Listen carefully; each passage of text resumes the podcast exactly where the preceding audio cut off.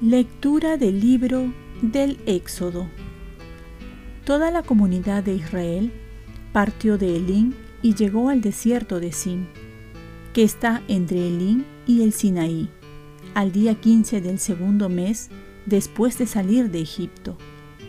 La comunidad de los hijos de Israel protestó contra Moisés y Aarón en el desierto, diciendo, Ojalá hubiéramos muerto a manos del Señor en Egipto, cuando nos sentábamos junto a la olla de carne y comíamos pan hasta saciarnos. Ustedes nos sacaron a este desierto para matar de hambre a toda esta comunidad.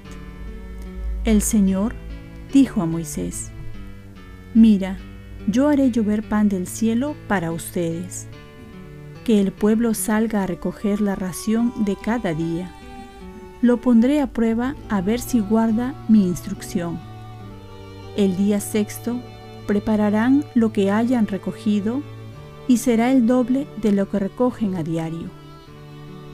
Moisés dijo a Aarón, di a la comunidad de los hijos de Israel, acérquense al Señor, que ha escuchado sus murmuraciones.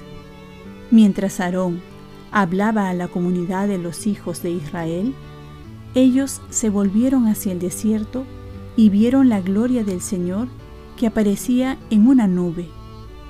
Y el Señor dijo a Moisés, He oído las murmuraciones de los hijos de Israel. Diles, al amanecer, comerán carne, por la mañana se saciarán de pan, para que sepan que yo soy el Señor, su Dios. Efectivamente, por la tarde, una bandada de codornices cubrió todo el campamento. Por la mañana había una capa de rocío alrededor del campamento. Cuando se evaporó la capa de rocío, apareció en la superficie del desierto un polvo fino, parecido a la escarcha. Al verlo, los hijos de Israel se dijeron unos a otros, ¿qué es esto? Pues no sabían lo que era. Moisés les dijo, es el pan que el Señor les da como alimento. Palabra de Dios. Salmo responsorial. El Señor les dio un trigo del cielo. Tentaron a Dios en sus corazones, pidiendo una comida a su gusto. Hablaron con Dios. ¿Podrá Dios preparar una mesa en el desierto?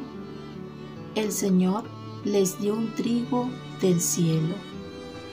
Pero dio orden a las altas nubes, abrió las compuertas del cielo, hizo llover sobre ellos maná, les dio un trigo celeste. El Señor les dio un trigo del cielo. Y el hombre comió pan de ángeles, les mandó provisiones hasta la hartura hizo soplar desde el cielo el levante y dirigió con su fuerza el viento sur. El Señor les dio un trigo del cielo. Hizo llover carne como una polvareda y volátiles como arena del mar.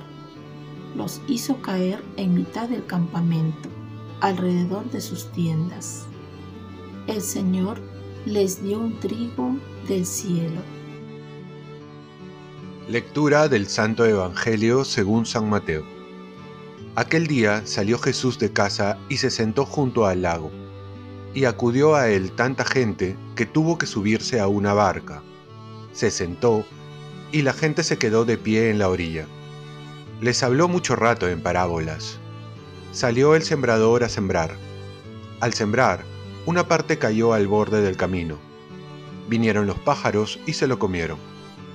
Otra parte cayó en terreno pedregoso, donde apenas tenía tierra, y como la tierra no era profunda, brotó enseguida. Pero cuando salió el sol, se abrazó y por falta de raíz se secó. Otra cayó entre abrojos, que crecieron y la ahogaron.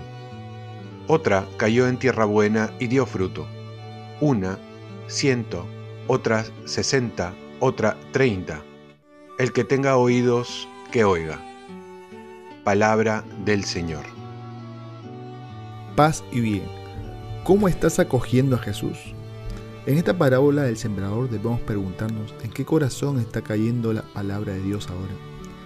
La palabra de Dios se presenta como una semilla, pero también esta semilla se hace referencia a Jesús, que llega a nuestras vidas de una manera cotidiana, no de una manera extraordinaria, sino de una manera sencilla, pero también esta palabra hace referencia a la iglesia, que tiene sus inicios de una manera muy humilde y que poco a poco va dando muchos frutos por obra del Espíritu Santo.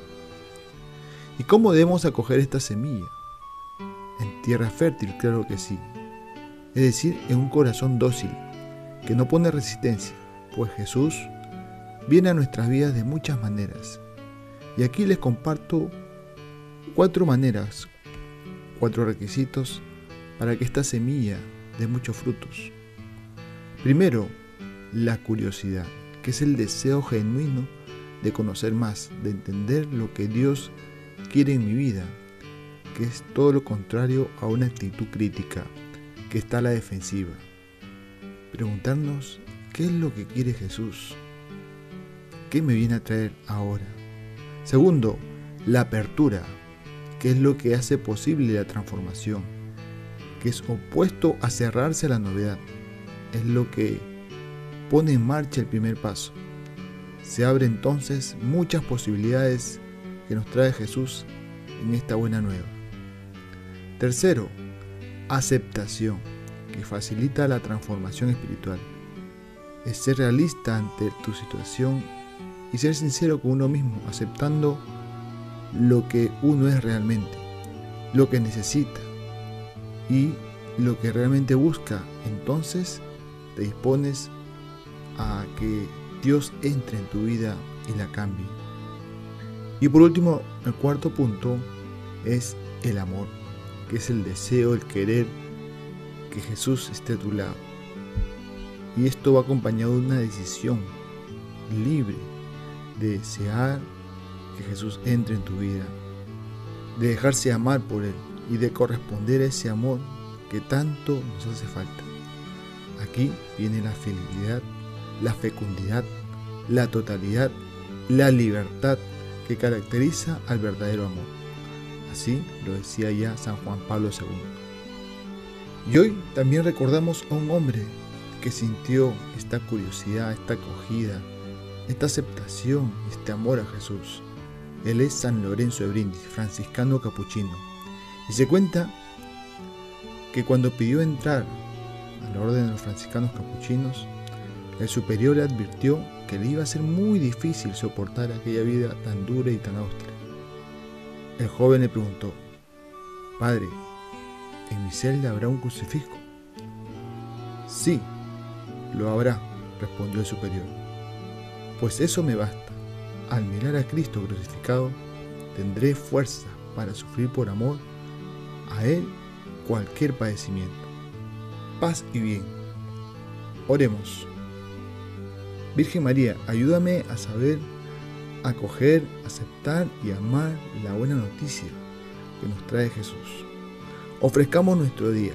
Dios Padre nuestro, yo te ofrezco toda mi jornada en unión con el corazón de tu Hijo Jesucristo, que sigue ofreciéndose a ti en la Eucaristía para la salvación del mundo. Que el Espíritu Santo sea mi guía y mi fuerza en este día, para ser testigo de tu amor. Con María, la Madre del Señor y de la Iglesia, te pido por las intenciones del Papa. Con San José Obrero, te encomiendo mi trabajo y mis actividades de hoy, para que se haga en mí tu voluntad. Y la bendición de Dios Todopoderoso, Padre, Hijo y Espíritu Santo, descienda sobre ti. Cuenta con mis oraciones que yo cuento con las tuyas. Que tengas un santo día.